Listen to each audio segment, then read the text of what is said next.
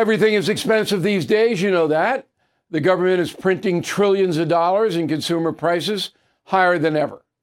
If the government continues its printing and spending, the dollar could continue its free fall and lose its coveted role as the world reserve currency. Let's hope that doesn't happen. But there are a few things you can do right now. American Hartford Gold can show you how to protect your money, your retirement, your hard earned savings against inflation by helping you diversify a portion of your portfolio into physical gold and silver. Start with a short phone call, and they can have physical gold and silver delivered right to your door or put inside your 401k or IRA. So please call or text them right now. Tell them Bill O'Reilly sent you. Call 877 444 GOLD, 877 444 GOLD, or text GOLD to 65532. Again, that's 877 444 GOLD, or text GOLD to 65532.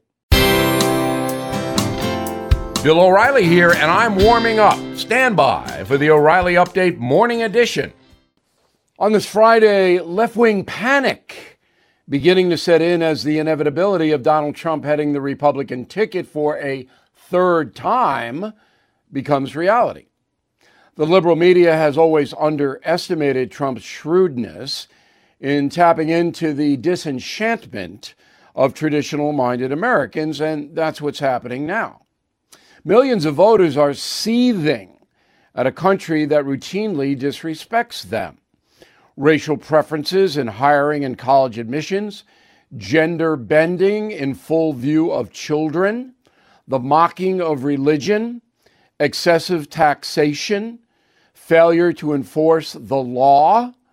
All of these things stimulate anger, not just disagreement. Nikki Haley, a conservative woman, understands the issues but does not know how to tap into traditional angst.